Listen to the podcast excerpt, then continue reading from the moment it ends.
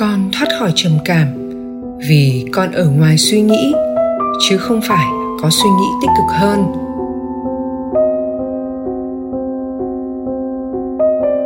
Một bạn, sau khi con thực hành phương pháp tập biết, suy nghĩ và cảm xúc một thời gian, thì dần dần các suy nghĩ tiêu cực không còn chi phối con nhiều như trước đây.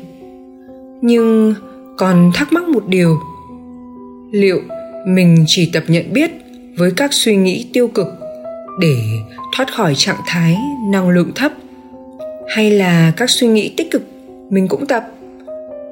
Vì thực ra, các suy nghĩ tích cực cũng khiến cho con thấy rất hài lòng và hướng thượng. Thầy trong suốt, nếu hiểu về vô thường thì con sẽ nhận ra rằng ở trong một suy nghĩ tích cực, thì một lúc sau cũng thành khổ cho xem.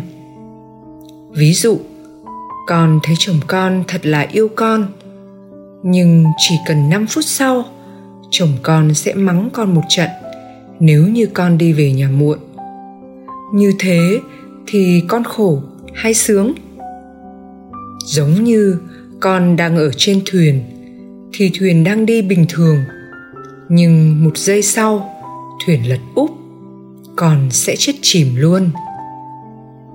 Nhưng nếu con ở ngoài thuyền, thì thuyền có lật lên, lật xuống bao nhiêu lần thì con vẫn bình an vô sự. Như vậy, thầy dạy các con phương pháp nhận biết để thực hành với tất cả các loại suy nghĩ và cảm xúc. Dần dần, con sẽ nhận ra con là cả một không gian, nơi suy nghĩ đến rồi đi.